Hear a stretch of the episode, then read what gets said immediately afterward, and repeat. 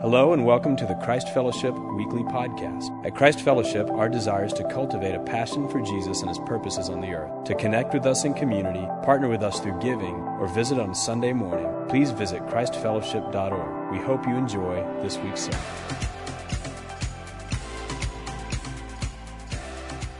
My name is Chris.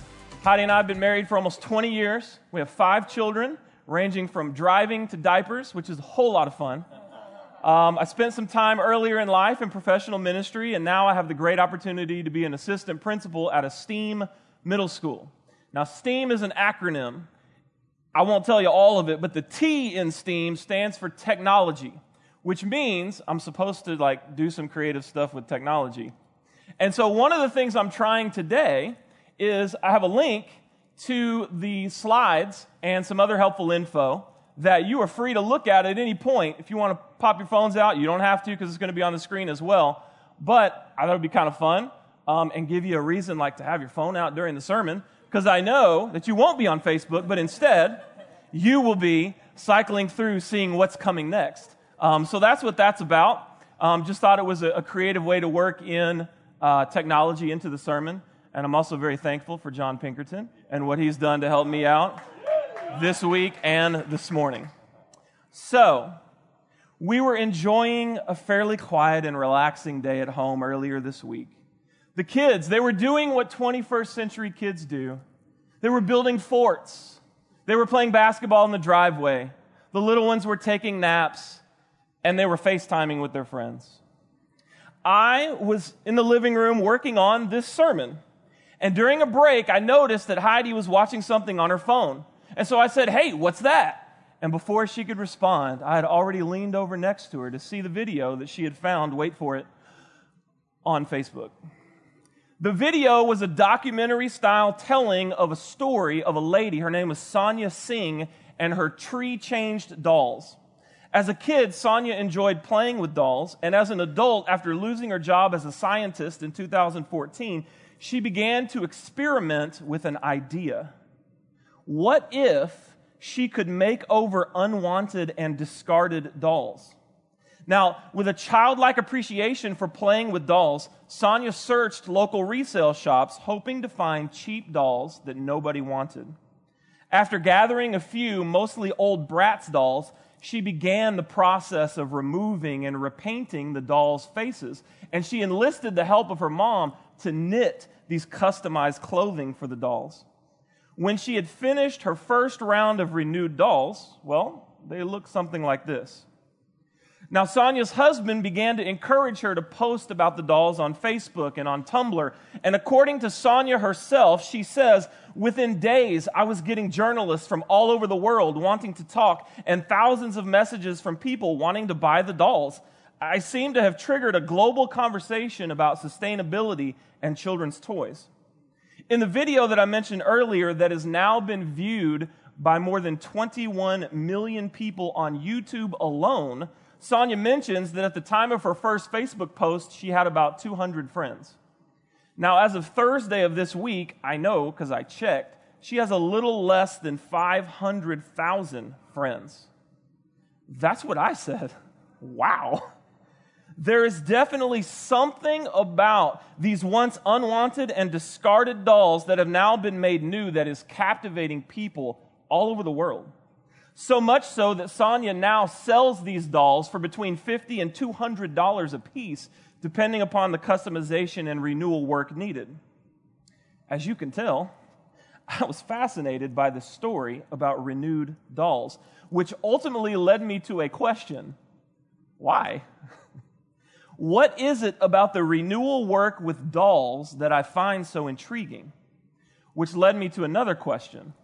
Seasonally, with this being the time of year when people in our culture are most aware of, open to, and taking action toward new things, why is the possibility of new or renewed things so compelling to us?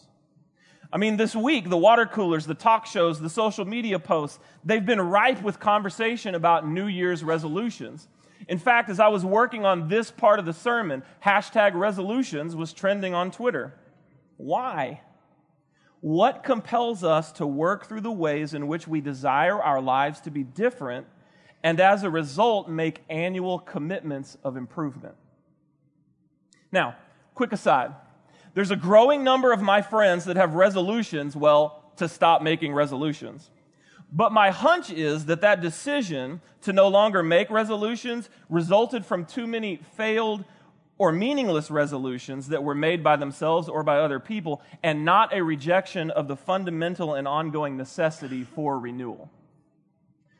So then, let me bring us back to the driving question What compels us to work through the ways in which we desire our lives to be different, and as a result, make annual commitments of renewal? Now, I would like to submit two potential answers to this question but as I normally do, I would like to do so with stories.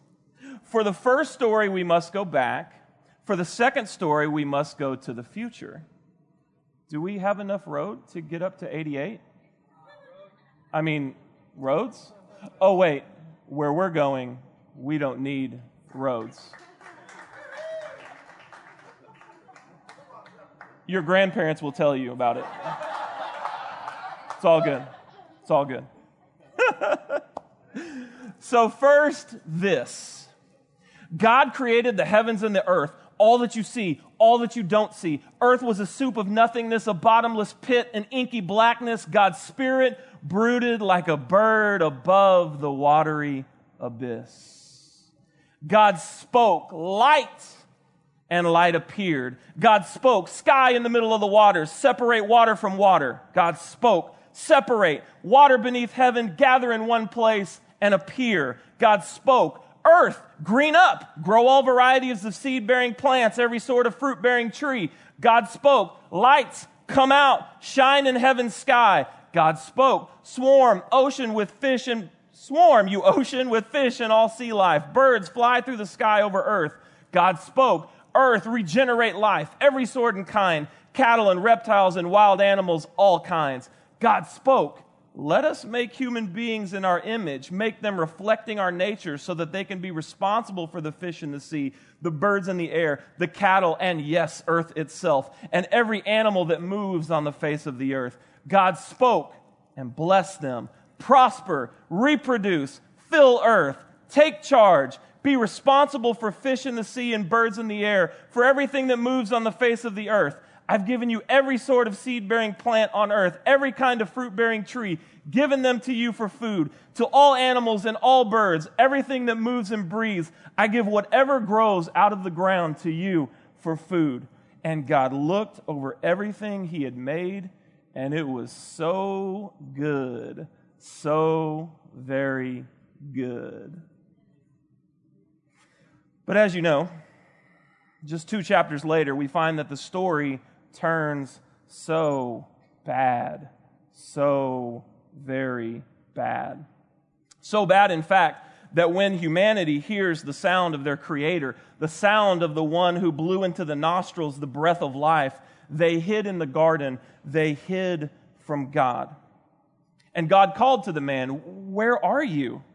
The man said, I heard you in the garden, and I was afraid because I was naked, and I hid. And from this point on, brokenness enters into the relationship between the Creator and his humanity. A brokenness that the Creator did not desire and wants to do away with, but his humanity seems at best to become entangled in it and at worst to choose it from time to time. Now, now th- that trauma has entered into this relationship, his humanity must face the realities brought on by brokenness. And over the years, well, we've kind of given that a shot. I mean, his humanity has attempted to make sense and overcome of this brokenness in various ways.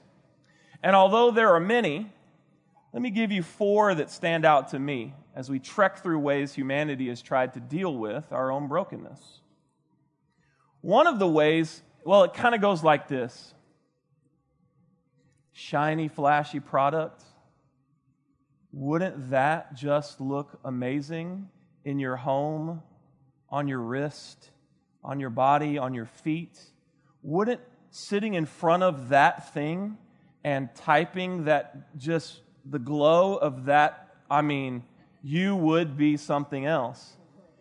not only would you be something else if you bought our product, but if you gave us your heart, we would turn you from that to that, and everyone would love them some you. And we've bought into that narrative, have we not? In various forms, in various fashions. And notice the subtle difference. I will never forget, love me some Dallas Cowboys, but I will never forget the first time I went to the new stadium. Because as I looked around at the monument of advertisements, not only did I notice there was a whole lot of them, but I also noticed the difference in tone. It was no longer buy our product and be really cool. It was give us your heart and we will make all your dreams come true. And that is a subtle yet powerful distinction in the way advertising is done in our culture. Potential way we've attempted to deal with brokenness. Another potential way, I guess the story kind of goes like this. If we have problems, if we have things that we can't control, if we have bad or negative things come into our life, if we find ourselves having to suffer, then there must not be anyone around to truly help us. And taken to its ultimate conclusion, then there must not be a God. And even if there is, he probably doesn't care. So let's just fend for ourselves and make today what we can. Again, just another narrative that permeates itself in our culture as we attempt to deal with the broken situation that we find ourselves in. A third narrative. We're smart, we are sophisticated, we are good looking. Most people like us. We have technological devices where we can communicate with someone on the other face of the earth by pushing a button.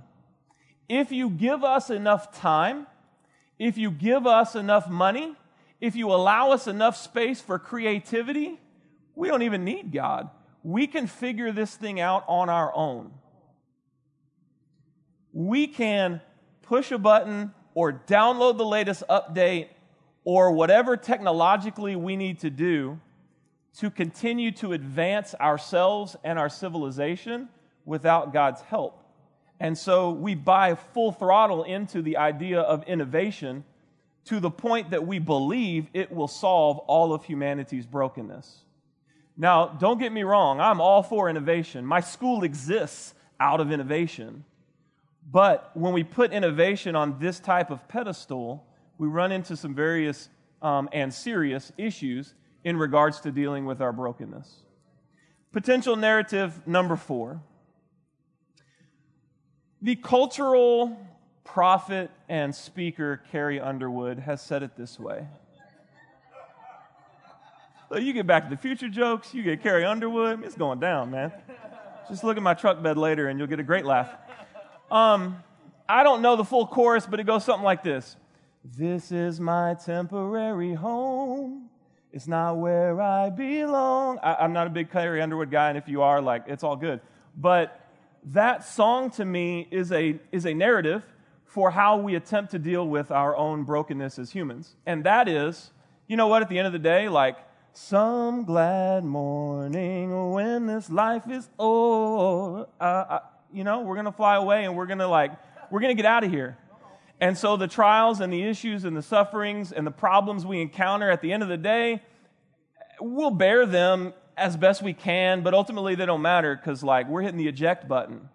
And so this is a narrative that we find in our culture to deal with um, our brokenness between God and humanity too. And as I was reflecting on the message this morning, I, it, it couldn't help but hit me like we do this in the church as well um, we fall sometimes to these traps because we recognize that the brokenness exists and we're just, we're just trying to find ways to deal with it. Now, what intrigues me the most about this conversation is that I cannot find a person or a people group who feel that the world is as it should be. 54 days ago, whether people were saying, I'm with her, or make America great again, or feel the burn, or Jesus for president, or, oh, never mind, I couldn't find very few people, if any, saying that all was good and well with the world. I've been hanging out with some baseball friends recently. This is an affinity group that we've purposely tried to plug ourselves into to be light and to, to share the gospel and, and to make friends. And a couple families in particular I'm thinking of as I'm processing this sermon. One is curious, not following Jesus, but open to some conversation. Another is, I've had just enough church to be inoculated to the gospel so, like, I try to be a nice person, but please don't come at me with that. And then another is, I don't want anything to do with that. In fact, not only do I reject that, but I speak vehemently against it. And so, just to give you some background as to where I'm coming from with my not following Jesus friends, this is where some of these ways we've attempted to deal with brokenness and intrigue about this conversation comes from. Because what I'm finding is there is something fundamental about the human experience that recognizes that we and the world we live in are broken and therefore in need of renewal. We need to be made new. This brings me to the second story. An earlier follower, follower of Jesus was praying in the Spirit, and during his prayer, he began to see a vision. Well, I mean, I'll let him tell you. He said, I am your brother and your partner in suffering and in God's kingdom and in the patient endurance to which Jesus calls us. I was exiled to the island of Patmos for preaching the word of God and for my testimony about Jesus. It was the Lord's day, and I was worshiping in the Spirit. And suddenly I heard behind me a loud voice like a trumpet blast. From here, this follower of Jesus goes on to describe all of the amazing things he saw and he heard, including a vision of Jesus himself. In chapter, one, chapter 21 of the vision, he writes, I saw heaven and earth new created. Gone the first heaven, gone the first earth, gone the sea. I saw holy Jerusalem, new created, descending resplendent out of heaven, as ready for God as a bride for her husband. I heard a voice from the throne Look, look, God has moved into the neighborhood, making his home with men and women. They're his people, he's their God. He'll wipe away every tear from their eyes. Death is gone for good. Tears gone, crying gone, pain gone, all the first order of things gone. The enthroned continued, Look, I'm making everything new, so write it down. Each word dependable and accurate. There's a trajectory connection here between the first story and the second story. Both stories are moving, both stories are headed somewhere. The first story is headed toward the second story, and the second story is headed toward the fulfillment of the enthroned words when he said, Look, I'm making all things new. You see, we've recognized a fundamental reality of the human experience. We in the world we inhabit form and influence. Well, it's just not what it should be. However, God has already begun the work of setting it right. In fact, said in a similar fashion to a writer of many New Testament letters, before we recognized the brokenness, God was at work for us. The first story began, everything was so good, so very good. But brokenness ensued, and everything was so bad, so very bad. Yet immediately, God began the work of making all things new. And in fact, one day his work will come to completion as he moves into the neighborhood, making his home with his people. Now, this narrative for me leads to another question What do we do in the meantime? As we live between these stories, how then shall we live? Well, now that I've finished with the introduction, would you please turn to Mark chapter 1? We're going to be around verse 14 or so. I mean, it's just ah, introduction. It's fine. Um, we're going to be around Mark chapter 1, verse 14.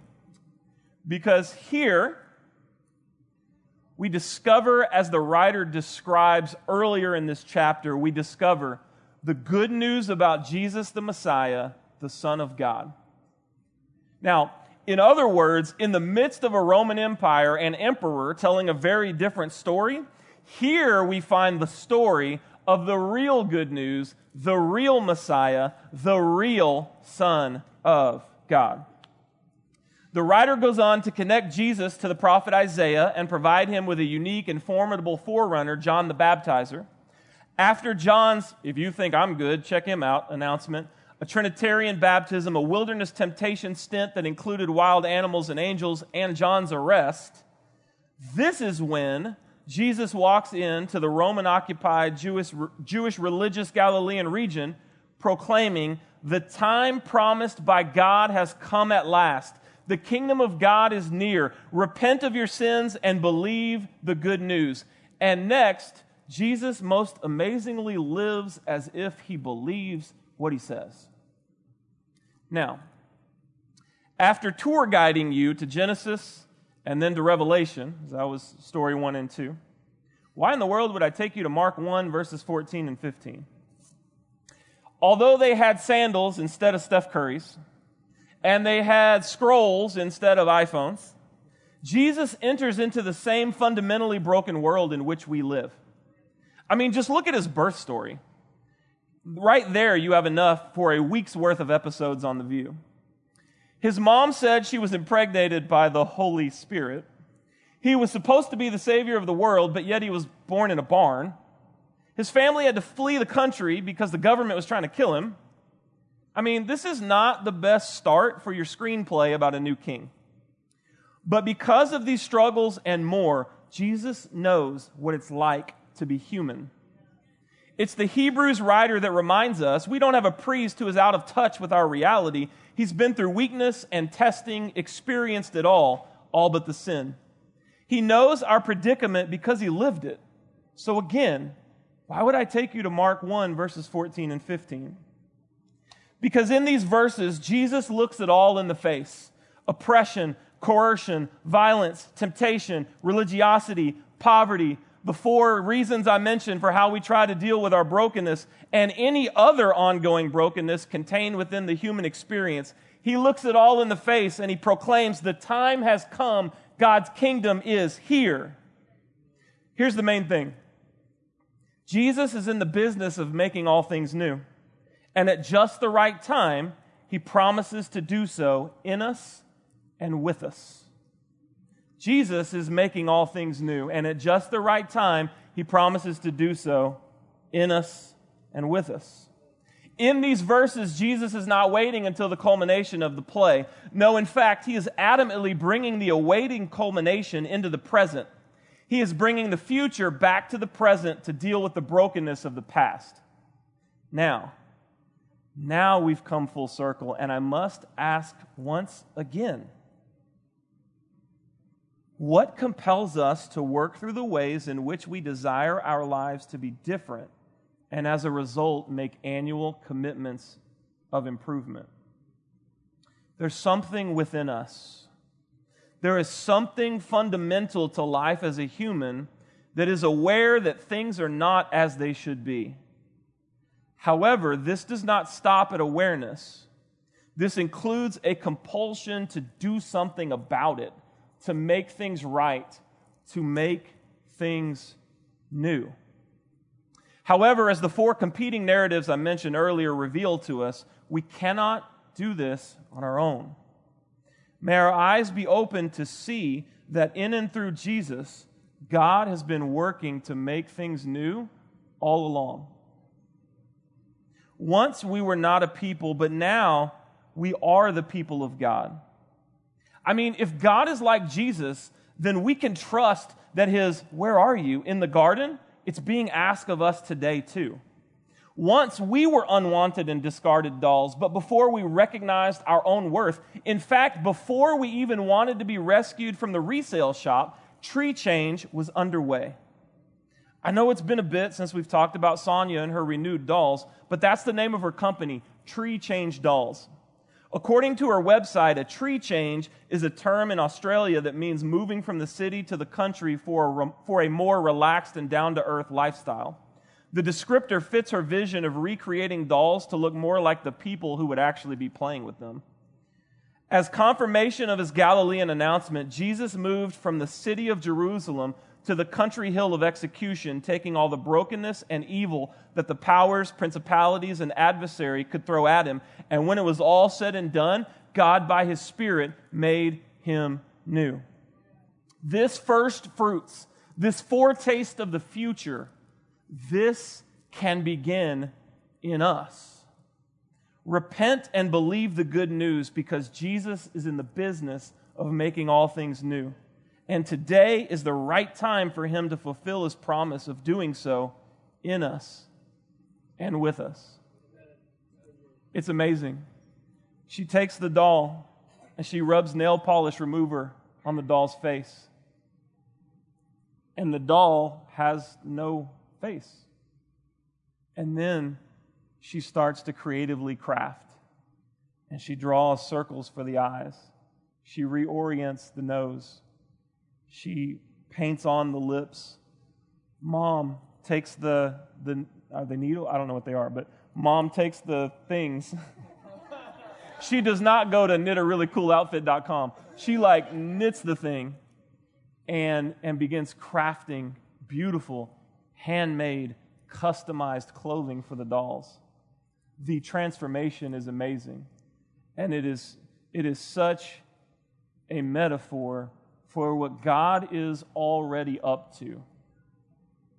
So, as we come together in this place today, is there not a better time or place or people group to be with who might enter into the transformation that's already underway? That's the beauty. God didn't wait for us. God got to work immediately right there in the garden, and He hasn't stopped. So you're invited to join that story because I find that story to be the compelling story. It doesn't seek to find identity in things, it doesn't seek to disregard what's happening in the world, it doesn't seek to escape what's happening in the world, but instead, he puts on flesh, he moves into the neighborhood, and he joins us in the restorative work of making all things new. And the beauty is, we have the chance to do that in our own spheres of influence. So that's why we hang out with our baseball friends. And that's why we invite strangers into our home. And that's why we encourage our kids to speak life and light into their friends at school. And that's why we, we try to be honest with our struggles, because we want to invite those that God has put into our lives into His story of making all things new. Uh, worship and prayer teams, please come on up, because as Todd mentioned earlier, this demands a response. If God is for us, and if God isn't turned off by our brokenness, but instead enters in, a response is needed. Stand if you would. This morning, our response includes surrender to the parts of us that Jesus wants to make new, a willingness to participate with Him in the work of renewal around us, and as we later go from this place, consistently asking Him, What's next? In me? In us? And out there? What's next? Because I want my response to be yes. Whatever is next, whatever road that takes us down, whomever we encounter I want that response to be yes. I want our response to be yes. Whether He sends us across Woodway, across Trail Lake, across the city, whether He sends us across the country, or right now, as my daughter fundraises to go to the other side of the world this summer. He goes with us He's already there. And so we say yes. Because we can trust that His where are you is coming nowhere from nowhere but his love. Don't leave this morning without responding to what he has for you today, receiving and joining with him in making all things new. So, prayer is available. Pray with each other. Let's spend some time responding to our great God and what he's already been up to.